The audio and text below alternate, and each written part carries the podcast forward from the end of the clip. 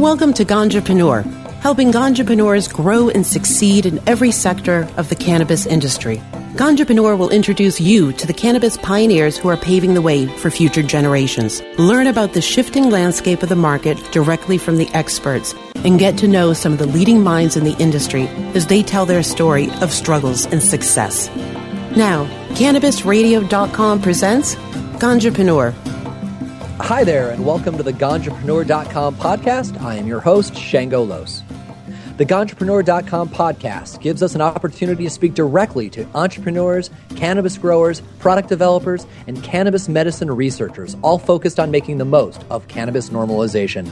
As your host, I do my best to bring you original cannabis industry ideas that will ignite your own entrepreneurial spark and give you actionable information to improve your business strategy and improve your health and the health of cannabis patients everywhere. Today, my guest is David Rheins.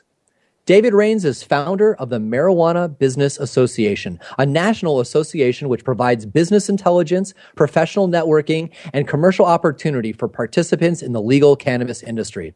David also publishes the popular MJ Headline News on Facebook, MJNewsNetwork.com on the web, and Marijuana Channel 1 on YouTube. David has been a senior executive at Rolling Stone, Spin, iVillage, Corbis, Time Warner, and American Online. Welcome, David. Welcome, Shango. Thank you for having me. Glad you could make it.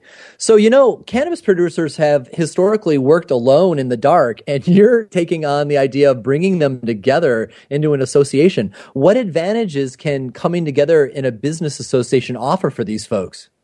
Well, you know, as our old friend Hillary Clinton said, it does take a village. And in any uh, new industry, the industry has needs to address in terms of common standards and viability technology. But certainly within legal cannabis, where we have a very nascent compliant level, the notion that any one sole provider could do it alone uh, is pretty daunting. Uh, the reality is that you need to be part of an industry association so that you can, one, get the business information and intelligence you need to make those decisions, two, to build the community, to get to know who the players are within your local space. And because this has been subterranean, even though you may be in close proximity, you might not know some valuable associates in your own hometown. And three, you're always looking for opportunity,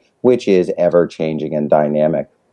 So, so are you finding that the people who are drawn to being involved in association are more I don't know what I'll, I guess I'll say new school recreational producers where they have come from another industry that is more familiar with doing associations versus, you know, prohibition era or heritage growers who are more practiced at being in the dark and, and working alone to do things. You know, do do you find that it's more one than the other?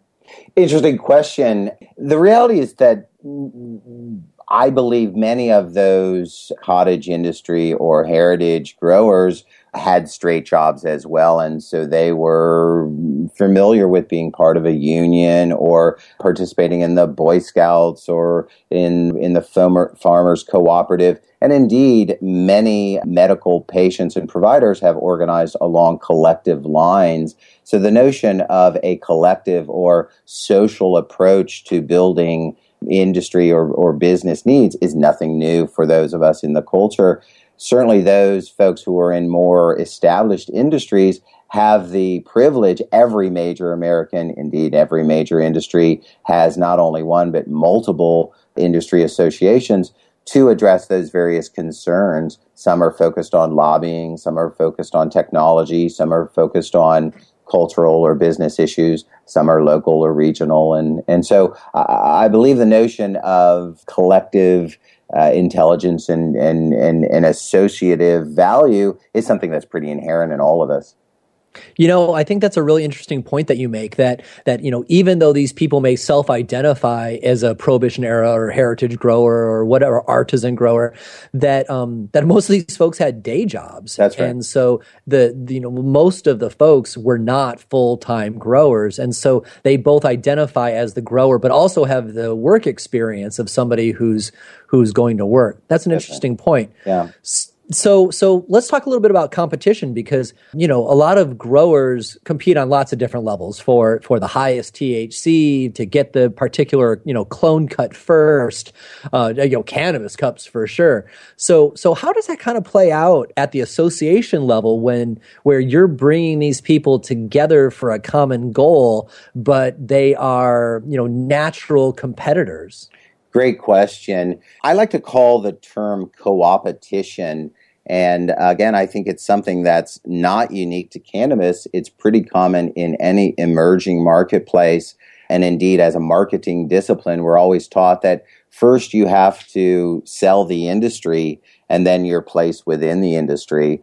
So, for participants in the legal cannabis industry, whether that's medical or commercial or soon industrial hemp, all of them are facing not only legal challenges, and as I suggested earlier, one cannot, as an individual, impact the legislative or lawmaking practice. But if we organize along uh, interest groups, if we develop cooperative organizations, if we stand together and represent the economic might of an emerging industry, then politicians and policymakers and business leaders and the whole world pays attention to us. So I think both from, from the legal standpoint, but then again, in terms of competition, we're in such a young industry that if you're a grower or a processor or a dispenser or retailer or even a service provider, what you're vending, the products and services that today you vend are not going to be the same products and services that you vend tomorrow. Technology is changing, consumer demand is manifesting, many new brands and products are coming on the marketplace. So it's less about building market share or your own piece of the pie and more about the fight to uh, what I call the normalization of the industry being accepted on Main Street so that we can get bank accounts, so that we can get real estate, so that we can get the kinds of financial and logistical support for our businesses. And that's a social hurdle as, mo- as much as it is a legal or technological. And social hurdles must be addressed collectively. Well, it sounds like uh, you know the first step is just surviving, and you're right. You know, before people are necessarily, you know, even going to have the energy to compete with each other. Like, oh my gosh, can can we work together to just be allowed to use the banks? That's right, and part of that is how do we address the regulators? How can we get the the in here in Washington the Liquor Control Board uh, Liquor Cannabis Board now, or how can we get the Department of Financial Institutions, or how do we get the Washington Bankers Association to sit down with us to talk about what best policies, uh, how to interpret the Cole memo, how to interpret uh, federal guidelines or FinCEN restraints, and to operationalize those so that it makes sense in Vancouver, in Bellingham, in Portland, in uh, Denver, right? Each marketplace has its own sensibilities, its own players, and only collectively, only together can we get those folks to sit down and work through that last mile of, of legislation, of regulation, of operational detail. I can imagine that some of the the growers who have been working in the shadows to protect themselves during prohibition days, you know, yeah, some of them might not be used to you know sharing and cooperating as much. But the more i heard you explain your answer i realized that you know there's probably a lot of them they're just like thrilled to have anybody else to play with in the same sandbox. Oh and they're actually God. really excited about like associating with others and coming together. It's so true. And, and the way that we work at the marijuana business association my trade association is that we structure involvement based upon your level of expertise and where you are in that food chain. So if you're a new business, you come in as a business member, you're there to learn, you're there to network, you're there to participate in the building process. If you're a corporate or a national sponsor, you're a thought leader. And so those folks are not uh, marketing their products and services as much as they are defining best practices and establishing protocols for a scalable, sustainable, viable industry. One of the exciting things about uh, legal cannabis is that because this was a voter initiative driven revolution, there are no existing policies in place so we get the chance to build the industry intentionally. We get to say, hey, let's pay our men and women fair, equal wage. Hey, let's have proper benefits and, and worker rights. Hey, let's address things like economic sustainability, environmental sustainability, energy consumption, and being good citizens so that together we proactively create an industry that will be more readily accepted as prohibition is unraveled and the uh, industry goes coast to coast. Well, right on. Those are some very clear advantages for us to be able to kind of reinvent the wheel and start from scratch. Well, we're going to take a short break here and be right back. You're listening to the Ganjapreneur.com podcast. After a short message from the sponsors who made this show possible, Ganjapreneur will return. Great websites today need expert web design and development and need to be e-commerce ready and mobile friendly. But building a marketable and profitable website can be an uphill climb. Ready to make your new website or replace your existing website? Think Orange as the new way to get in the black. Orange Hill Development works with Fortune 500 companies and offer the same top quality development service at a fraction of what other providers charge. Brands like Absolut, Carlsberg, and Nestle trust Orange Hill Development. Find out why you should trust your website with Orange Hill. Contact Orange Hill for a consultation today at orangehilldevelopment.com. Chronicling the latest cannabis industry news and headlines. Well, with four states with tax and regulate and the District of Columbia, the state of cannabis. Oh my God, it's refreshing. We have people that generally uh, wouldn't speak on behalf of cannabis for fear of retribution, fear of losing your practices, fear of, of many of those things, and, and find ourselves in, in a, a place that we finally can. Bringing you fact based news and views and keeping listeners on the pulse of what's happening in the industry today. The state of cannabis. On demand anytime, only on CannabisRadio.com. growing green to generate more green. Hello to all you happy herbalizers, smiling trippy hippies, and everyone who believes in freedom and tolerance. This is The Grow Show, and I'm Kyle Kushman. From food to fuel, from remedy to resource. Welcome, my guest, Ed Rosenthal, the guru of ganja. Let me ask you, right now, I hear your lighter clicking. Are you smoking indoor or are you smoking sun grown? What am I smoking? I'm smoking concentrate. Way to get out of the answer there. So you're truly like the, the, the, king, right? You just have you just clap your hands and somebody brings you a bowl and you're all set, right? Mm, I wish that were the case. the Grow Show with Kyle Kushman, only on CannabisRadio.com. We're back to help Ganjapreneurs grow. You're listening to Ganjapreneur, only on CannabisRadio.com. Welcome back to the Ganjapreneur.com podcast. I am your host, Shango Los, and this week we are speaking with David Rheins of the Marijuana Business Association. So, David, before the break, we were talking about uh, the, the, the advantages and challenges of bringing together our cannabis community to to work together. Uh, one of the things that you're doing that not a lot of folks are doing is working at the national level. You know, we've got you know regional organizations that are fo- focused more on on local needs, but you're really you're doing a lot of time on an airplane, uh, going to these different parts of the country, pulling people together, and uh, and kind of sharing our shared memory so that so that everybody can get on the same page. What cultural differences have you seen when comparing these different regions, you know, say between like Washington and Colorado and Florida? Uh, thank you. Yeah, there are quite a few differences. The exciting part about legalization and the way that it's unraveled is that it is a local phenomenon. You're talking about state uh, geographies even within those states, even within Washington state, the difference between Western Washington, Seattle, Metro, downtown, indoor grows, kind of cosmopolitan and progressive, with Eastern Washington, Spokane, American great city, outdoor grows, conservative values right on the border of Idaho is distinct and now when you start overlaying things like Colorado versus Washington versus Oregon versus New York or Florida, cultural sensibilities are extreme. I believe on the West Coast, the general, uh, and these are obviously oversimplifications, but the general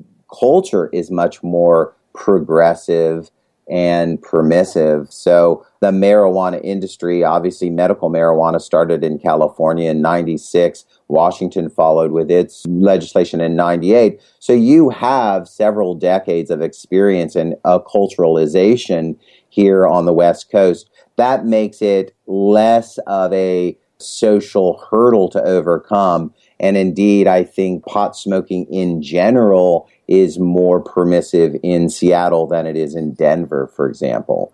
In Denver, the culture of the cannabis community, again, these are oversimplifications, but is less activist, less cultural, and more investor and entrepreneurially driven.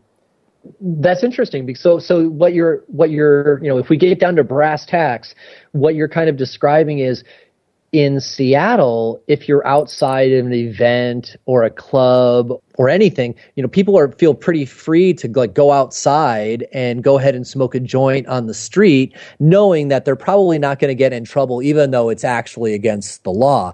And and so, are you saying that that folks inside the the club or whatever event would be less likely to come out on the street in Colorado? Absolutely, yeah. And in fact, interesting. As a an example of that, here in Seattle, we did have one o- over exuberant cop who early on issued a number of citations for public consumption of marijuana, even though it's only a, a, misdemeanor infraction. And he wrote on those tickets the name of the city attorney, Pete Holmes, and made the newspapers because Pete Holmes and the, the police department suspended the cop temporarily and overturned those, indicating to everyone that public consumption of marijuana or marijuana use was the lowest priority on the force.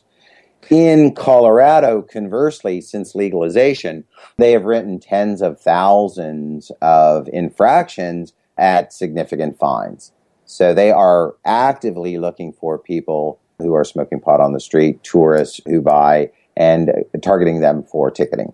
So oh, that's culturally not nearly, and you certainly do not have their city attorney is not the first one in line at the Seattle or at his pot store buying weed as Pete Holmes did at Cannabis City. So culturally, night and day.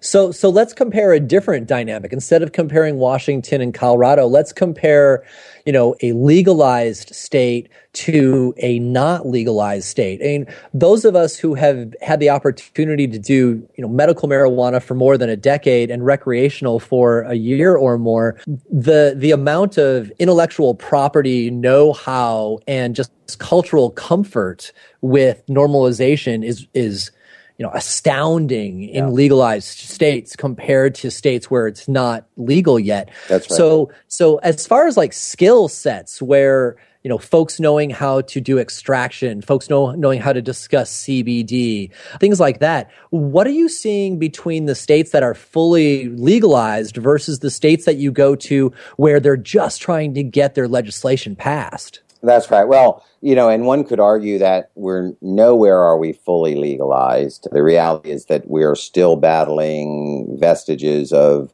prohibition on the state level and full enforcement of prohibition on the federal level, even in Washington, even in Colorado. True. And certainly, so there is no real normalization. And I, I believe that the biggest victim of prohibition from a business point of view is the lack of information, is the constraint on intellectual property. And so we're just at the beginning of sharing information about things as simple as the usages of hemp. So hemp, obviously the country was founded on hemp. We have many, many, many more years growing hemp in this country than we do not growing hemp. And yet, because the last uh, 50 years we've not been able to grow it, there is no institutional knowledge in terms of, or no innovation in terms of how do you grow hemp, the, cultiv- the cultivation, and the science of it. So much of what we know anecdotally, or what we may have discovered in the medical marijuana circles, is now just being validated through traditional science. And in fact, that's one of the last crutches of the prohibitionist is that more science and research is needed. So I believe that the level of information is scant everywhere even in places like the West Coast, where it has been more than a decade of folks commercially cultivating and growing the plant. Only now, with the first crack of, of legalization, can we really drill down. And the innovation that we're seeing in things like solventless extracts or uh, growing technologies or energy efficiencies are just now coming out in a major way as money and legitimacy have allowed you know traditional business people and scientists to now get involved. Are you seeing when you go to these states that are still working to get their legalization legislation passed, starting to see folks from other states where it's already legal starting to for example, I had some friends here who, when our, our 5052 passed, which folded in medical into our recreational system, they just pulled up stakes and they moved to Michigan because they yeah. said, you know what, Michigan's going to be coming online soon, and the intellectual property in my head is worth so much more in Michigan than it is in Washington now. That's right. And so they're moving. So, so are you seeing folks doing that? I'm seeing that all over. Hotspots are places where uh, like Illinois, where it was $100,000 for your application, or New York, where it was $250,000, or Nevada, where it was very expensive as well, where big moneyed interests have purchased or, or acquired the licensing, but there is no expertise. On the East Coast, the early New Jersey dispensaries had trouble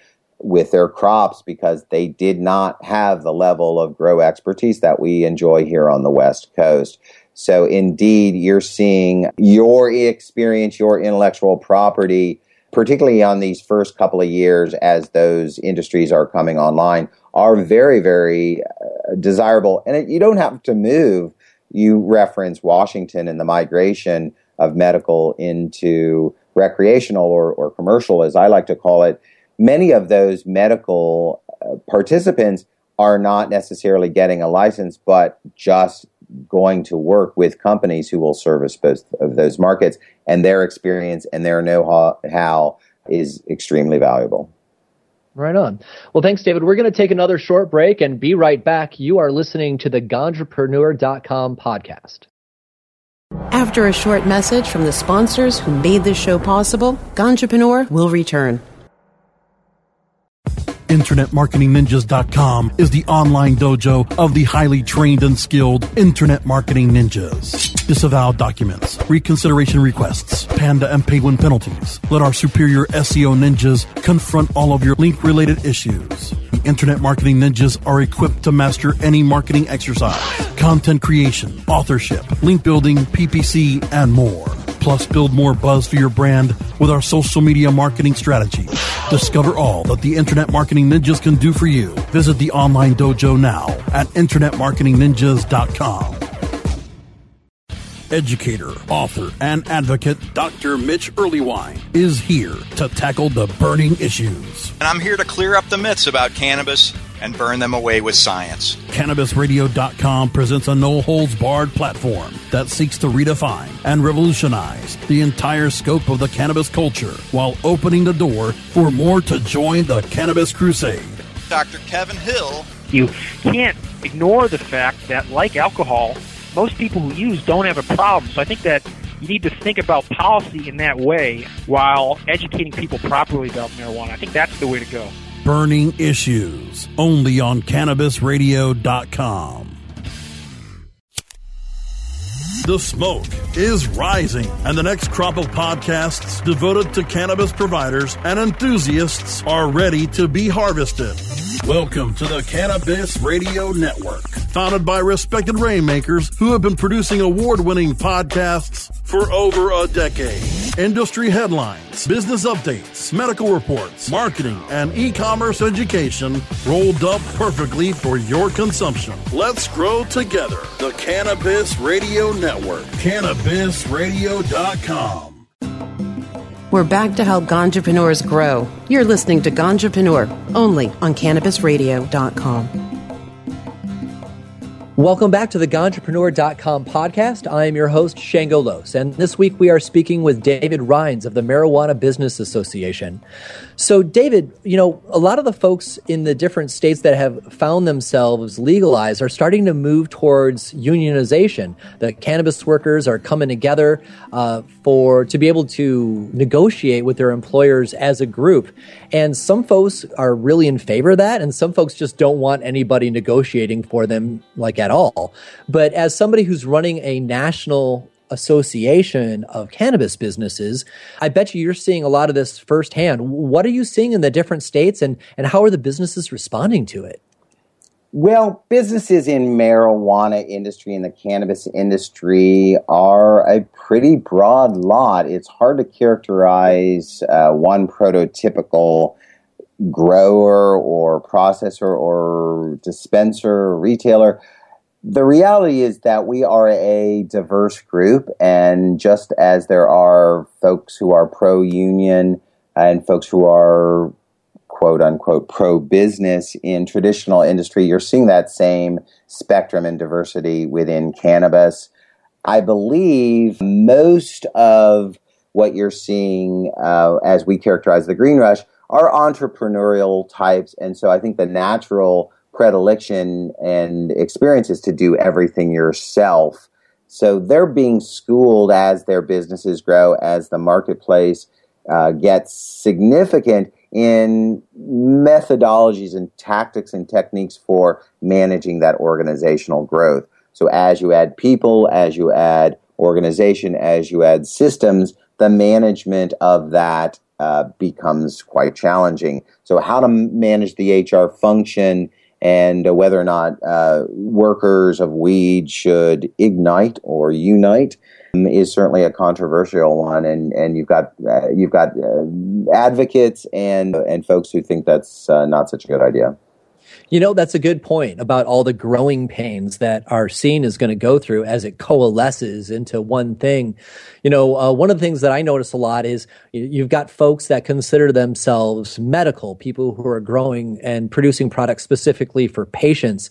And then what many call the recreational market, but you said before the break, and I really like that. You just called it commercial, which kind of takes right. out takes out some of the stigma of just recreational. So so we'll call it the commercial market. Uh, you know, sometimes these two groups, medical and commercial, they don't play together all that well. What have you seen across the country as far as the integration of the of the ideals and quality products of medical as it bonds itself with this new and kind of unproven commercial market? Yeah, it's a great question. It's really at the crux of the challenge culturally within the cannabis community. Up to this point, we've been talking about the acclimation or the integration of cannabis community normalizing into our mainstream society. But really, within the cannabis community, you have some distinct segments the medical advocate, consumer, or grower, or patient has uh, very distinct reasons and passions for being uh, in the industry. Most of them are very personal. They start with their personal medical condition or, or someone they love and therefore get into it in a real emotional way. Many of the so called commercial entrants have more economic opportunities in mind and a cultural sympathy, if you will. What we're finding is that initially there's a lot of skepticism those folks in medical, particularly uh, because of the lack of information. Mainstream media is doing a poor job of covering what's going on. Uh, mainstream business media, even worse. And so there's a lot of misinformation, and misinformation breeds mistrust. So many of those patients or uh, medical providers feel like the greed heads have come in and taken over the industry that for years they've fought for no money or at great personal risk and now are being pushed aside and not being appreciated. And many have been taught that what you find in the recreational retail stores is a sub quality, higher price, lesser quality uh, product that doesn't meet the needs of patients. So there are some real concerns, and then there are some misnomers. What we're seeing actually as the as Colorado is now a year and a half, and as Washington has just passed its one year anniversary of being operating retail uh, outlets, is that there is a rationalization of the pricing. So the cost is coming down, the wholesale costs are coming in line, and the products are starting to evolve so that even through the commercial, the recreational stores, you're able to get CBD product. You're able to get uh, now topicals and other products that can be used in a medical way. And here in Washington and in Colorado and in Oregon, they're moving towards the notion of greater education so that there will be one channel over the counter, if you will. I believe that medical marijuana will be integrated into the medical system that we have here, our healthcare system in the States. And that means there will be a change in product. It will have to go through the FDA. There will be, you know, testing and there will be larger players involved, uh, which means that that culture of the collective, the dispensary, uh, as being the center place of medical marijuana will will go away. Well, let's hope that the uh, the evolution of the medical in the commercial market happens swiftly to everyone's benefit, both patients and you know commercial folks alike. You know. Yeah, well, and I think it is happening uh, much more rapidly than we we thought. I mean, two years ago, when when we first started the MJBA meetups, as we were going around and meeting with all the folks who were entering the industry and those who had been in the industry for some time, there was a great deal of skepticism that we would even be able to get the first stores open, that we would ever be able to get government to allow us to grow you know, thousands of tons of cannabis to package and sell that cannabis widely. And now, a year later, you've seen hundreds of millions of dollars of sales. You've seen, you know, a hundred million plus dollars in new tax revenues uh, coming in, and it's only accelerating. So, what you're seeing is is an industry that's being formed pretty rapidly, and medical marijuana and the public attitudes around medical efficacy uh, have never been stronger. Something like 80 or 90% of the public supports it. And you've seen things around PS, you know, post traumatic stress disorder, being recognized that cannabis uh, is, is efficacious. Things like epilepsy, where you've got the Sanjay Guptas and, and the mainstream media, the Epilepsy Foundation advocating for, for legal cannabis. You've got mainstream politicians appearing at marijuana conventions who are advocating for medical marijuana. So, medical marijuana has passed the sniff test in terms of the public recognizing that cannabis is a powerful plant that can be used for many, many things, which is the first first thread in the unraveling of and the rescheduling of, of cannabis. Well, David, thank you for sharing your experience with us uh, from the front lines. I appreciate having you on the show. Thank you, Shango. I really appreciated it. And if anyone has any information or they'd like more, please check us out at mjba.net or mjheadlinenews.com. David Rheins is founder of the Marijuana Business Association. You can find the Ganjapreneur.com podcast on the Cannabis Radio website. You can subscribe to the podcast in the Apple iTunes Store, or you can listen and read interview transcripts on our home website at Ganjapreneur.com. Thanks as always to Brasco for producing the show. I am your host, Shango Los. The opinions expressed on this CannabisRadio.com program are those of the guests and hosts and do not necessarily reflect those of the staff and management of CannabisRadio.com. Any rebroadcast or redistribution without proper consent of CannabisRadio.com is prohibited.